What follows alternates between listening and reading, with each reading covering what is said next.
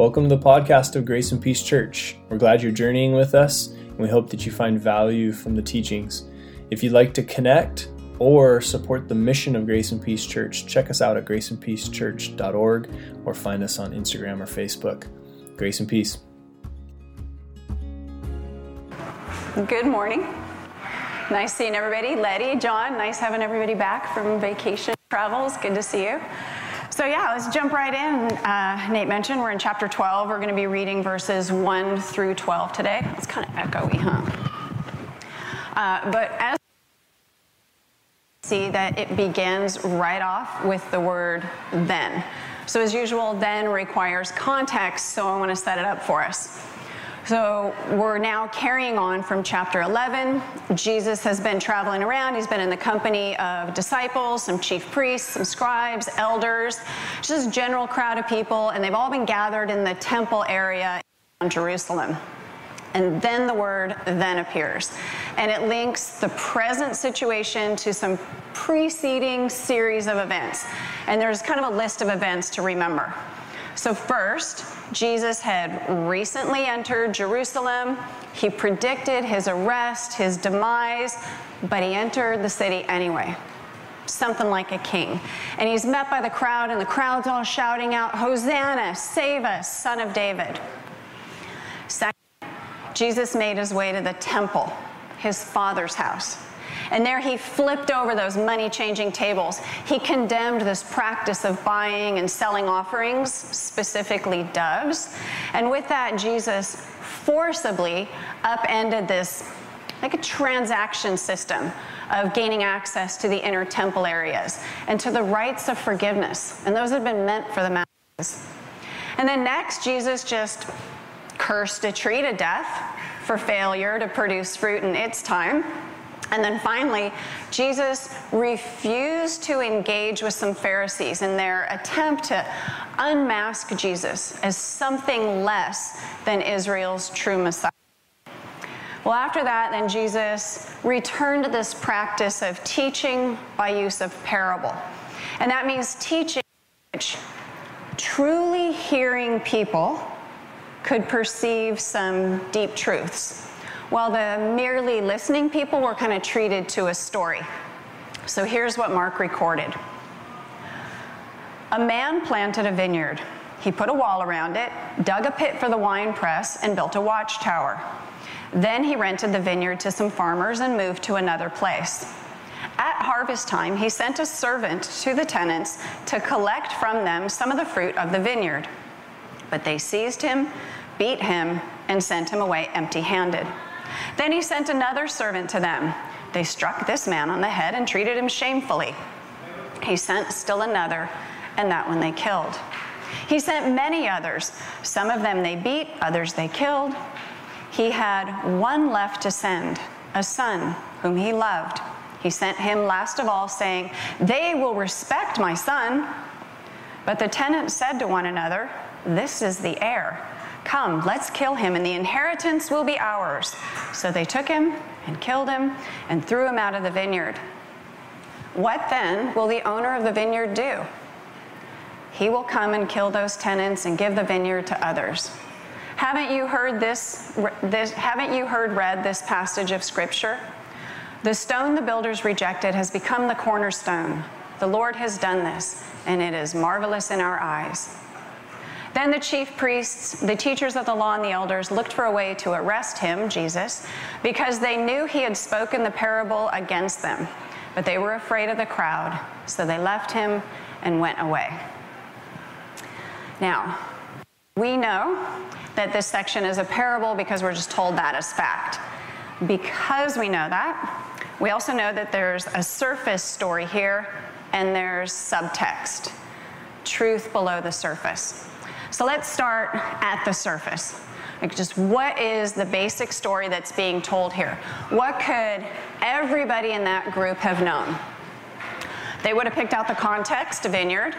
They would have understood the characters, the landlord, servant, sons, tenants.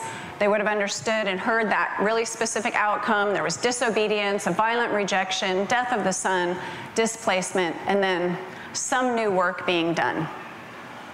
So, how does that cross as a surface story?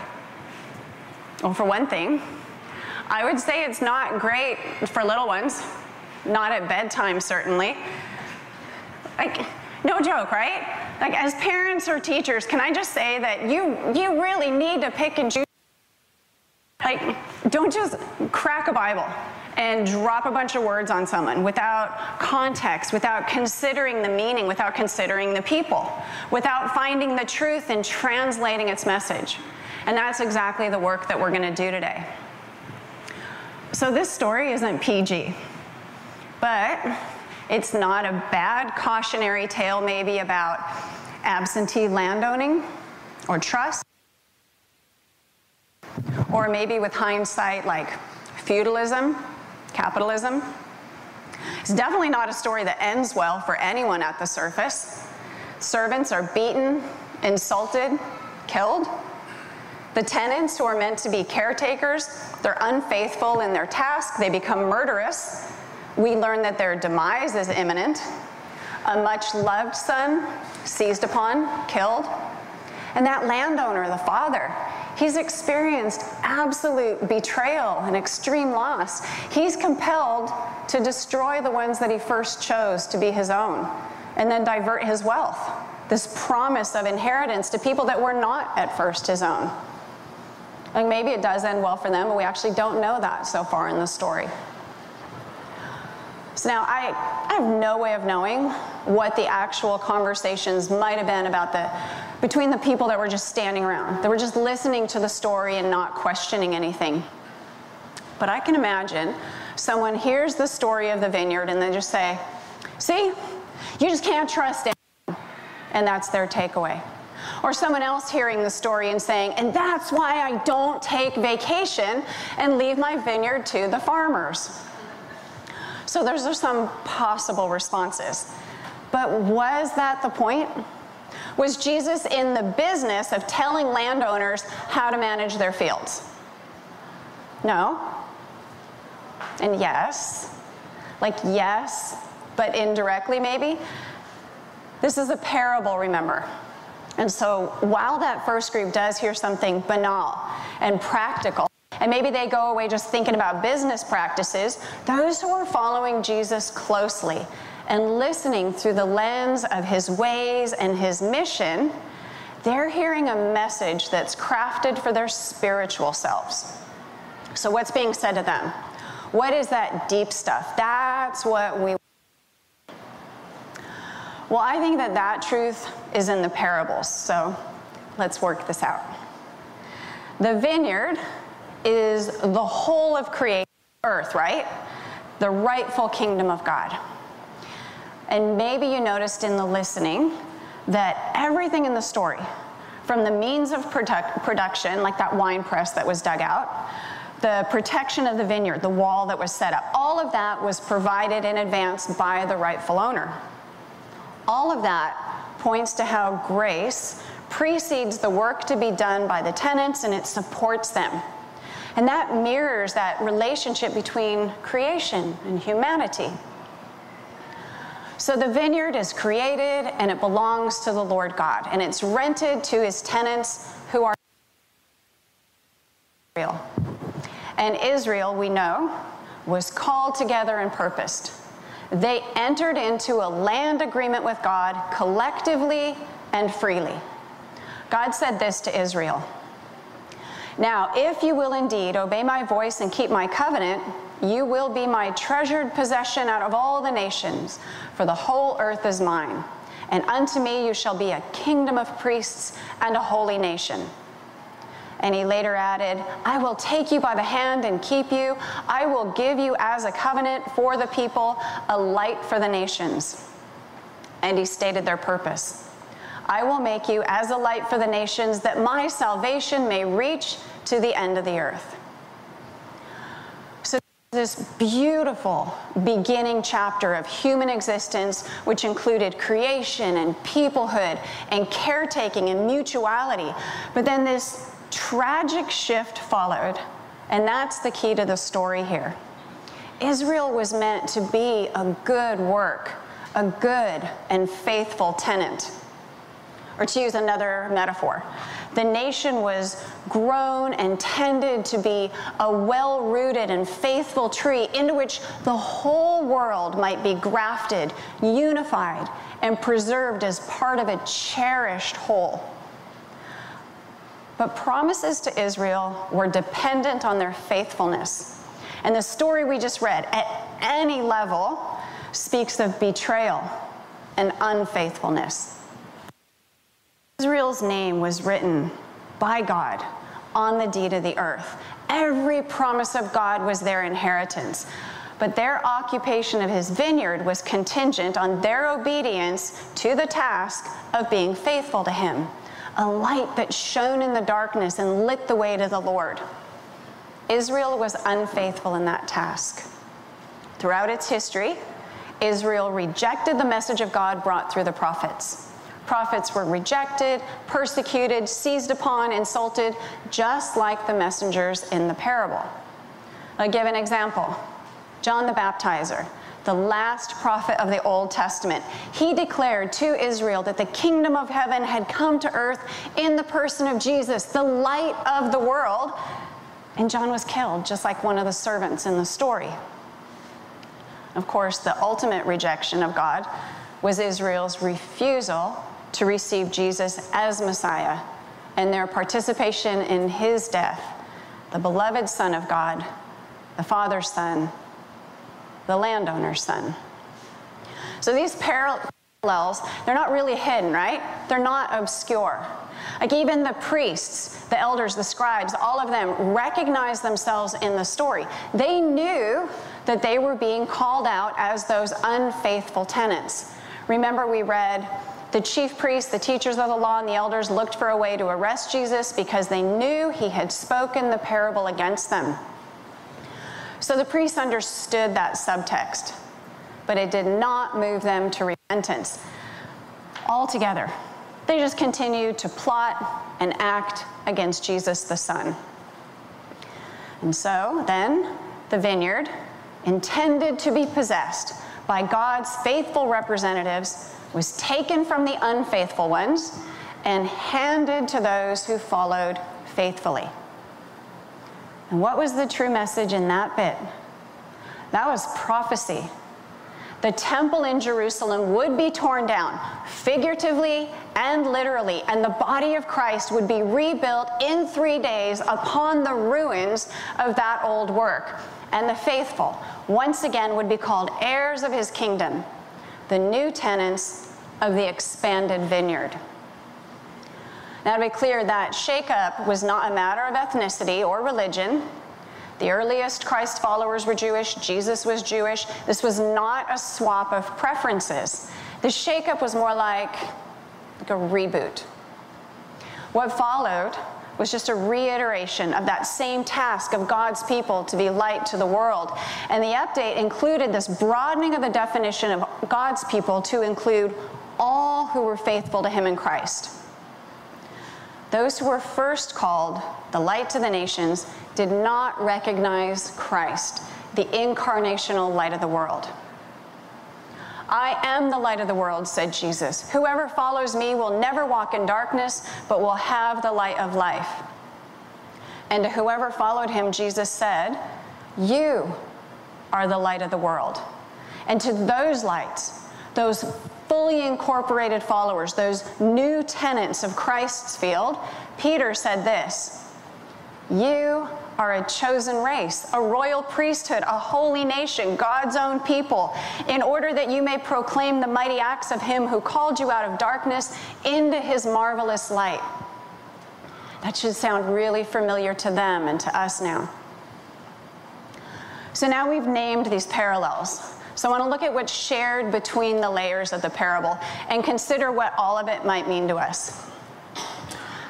Actually, hang on a second. I heard something just nutty on a podcast this week, and I think it's just like worth a sidebar, so go with me. We're just all here, we're just trying to understand what Jesus was saying and implying, right? I think we're being faithful to what the story meant in the first century. We're not trying to make it say something that it couldn't possibly have meant given the context. And I can tell you that the parallels that we're talking about are pretty commonly theologically understood. So, this podcast host was talking about President Eisenhower and the field of atomic energy. So, the, setting for them is the 1950s. The US is coming up with ways to apply nuclear explosives to industry and to construction, like level a mountain with an atomic bomb kind of stuff, and then make a highway. And then they were just like, I don't know what's going to happen with the radiation. But that was like their big idea. they called this whole thing Project Plowshares. So Eisenhower gets up in front of America and he gives a speech called Atoms, A T O M S, Atoms for Peace. And to market that concept to Americans, like barely post World War II, so keep that in mind, the president gets up and he quotes the prophet Isaiah. God shall judge between the nations and shall decide for many peoples, and they shall beat their swords into plowshares and spears into pruning hooks. Nation shall not lift up sword against nation, neither shall they learn war anymore. You guys get what he did there? Like the parallel that he's drawing from scripture was between the A bomb as swords and atomic explosives as spears. And I'm just going to go out on a limb and say, I don't think Isaiah was saying that. I don't think the prophet was like making space in shalom or with like Ike's idea of atoms for peace that included a nuclear arsenal, like as a side project. And I know that might seem unrelated, but the point is this if you're reading scripture, quoting it, there like is a way to get it wrong. So my advice is just like don't let anyone get it twisted. Don't let anyone just like slap a homemade God sticker on something and call it truth. So with that in mind, let's keep working on our story. We were talking about outcome. So the outcome at each layer of this parable, it's precipitated by disobedience, culminating in violence and death. As a direct result of their actions, tenant groups are ousted and replaced by others, hopefully more faithful than their predecessors. And those new groups are tasked with carrying on the same ongoing work of the Father. No change there. But did they do it? According to the deep parable, did the new tenants after Christ act faithfully in his mission? Were they good? Were they light? Were they Christ like? There's one concrete standard in this piece of text for the attitude and behavior that's expected of the new tenants, for all the people of Christ who represent him as his body, the church. And that's this the stone that the builders rejected has become the cornerstone. Christ is the cornerstone of the church, the foundation, the guideline for all followers for all time. Likeness to and alignment with Him are paramount to participation in Him, to tenancy in His vineyard. Come to Him, wrote Peter, a living stone, though rejected by mortals, yet chosen and precious in God's sight. And like living stones, let yourselves be built into a spiritual house and to be a holy priesthood to offer spiritual sacrifices acceptable to God through Jesus Christ. For it stands in Scripture. See, I am laying a stone in Zion, sorry, laying in Zion a stone, a cornerstone chosen and precious, and whoever believes in him will not be put to shame. Now, I'm making this point again, but I want us to see here that Peter is not neglecting the people of Israel. He's using their own history, the words of Isaiah again, in fact, to call them back to their promise. Them and anyone else who's really listening and compelled by what they've seen, by what they've heard. And we can use his short list as a litmus test to evaluate whether or not the new tenants were ultimately faithful. So we need to ask were they one? Were they holy? Were their ways acceptable? And we can ask that about the ancient tenants. We can make inferences. But more to the point, let me ask this How's it going for the kingdom's present tenants? If you're sitting here as a believer, as a Christ follower, you are part of God's current tenant association, like a holy HOA. And our mission extends from Israel, from the early church. You all, we all, are now the light of the world. So let me ask this How's your shining going? Are we a bright beam? Are we bearing fruit on God's great tree? Are we a useful stone in the gospel house of God? Are we good and faithful tenants? Now I'm going to invite Matt up. The parable doesn't tell us the end of the story, it only points to it. We don't know in that text how the new workers did. We only know that unfaithful tenants are thrown out and they're replaced. I also really don't know how most of you are doing. I know I need to check on how I'm doing. And we all together need to reflect on how we're doing as a community. And more broadly, we need to ask whether the whole church in the world is holding up its end of the bargain, its agreement to represent Jesus like Jesus. This is a group effort, everybody. Very little in Scripture is about individuals. I mean, check yourself. You definitely matter. Your part matters. Be like Jesus and all that. But this is bigger than all of us. So, for the sake of others, for this massive Jesus HOA, I want to ask us to do something before coffee and before we leave. Matt's going to play, and I'm just going to ask that you, like, let the song wash over you and work in you. And in that time, can we please just take section? Consider our light, our fruit, our usefulness, our faithfulness? Are there places that we need to better align with the cornerstone? How can we be better tenants? So think on that for a minute. Please stay and tell someone. And then let's go into our week remembering this. Once you were darkness, but now in the Lord you are light. Live as children of the light. Let's all of us together live as children of the light. All right?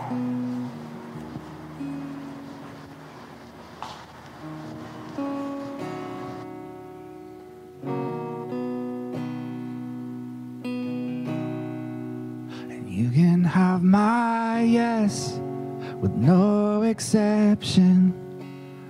I'm laying down my rights to second guessing and you can have my yes.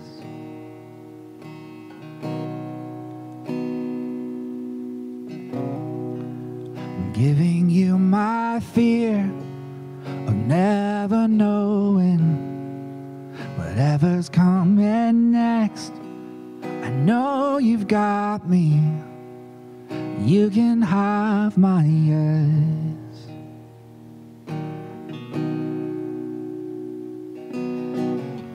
You're the lamp, you're the light, you're the cloud that guides me. You're the way, you're the truth, you're the light inside me. Conquered all my fears, leave it all behind. Run into the light.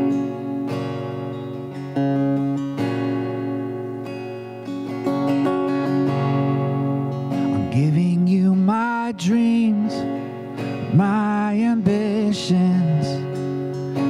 presence is my prize and my provision.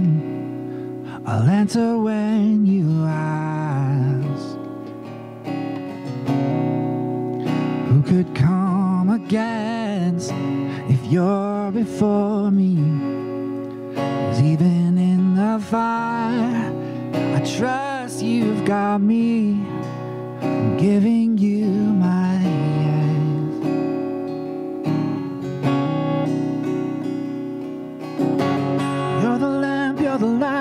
the cloud that guides me. You're the way, you're the truth, you're the life inside me. Conquered all my fears. I leave it all behind. I'm running for the light. You're the lamp, you're the light, you're the cloud that guides me.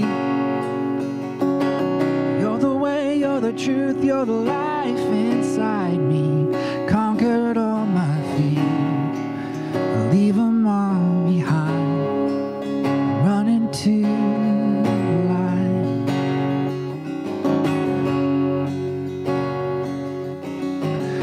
church. Well, if you'd like to just stay and continue reflecting, um, you're invited to do that. Um, stick around, grab some coffee, and discuss if uh, if you feel prompted. Otherwise, have a wonderful week in worship. We're dismissed. oh, our uh, our benediction. Let me just read that over us. Rejoice in knowing that we never walk alone. That the grace and peace of Christ walking beside us, guiding and protecting us. Share this comfort with one another and feel his presence each moment of each day. Amen. Now you're dismissed.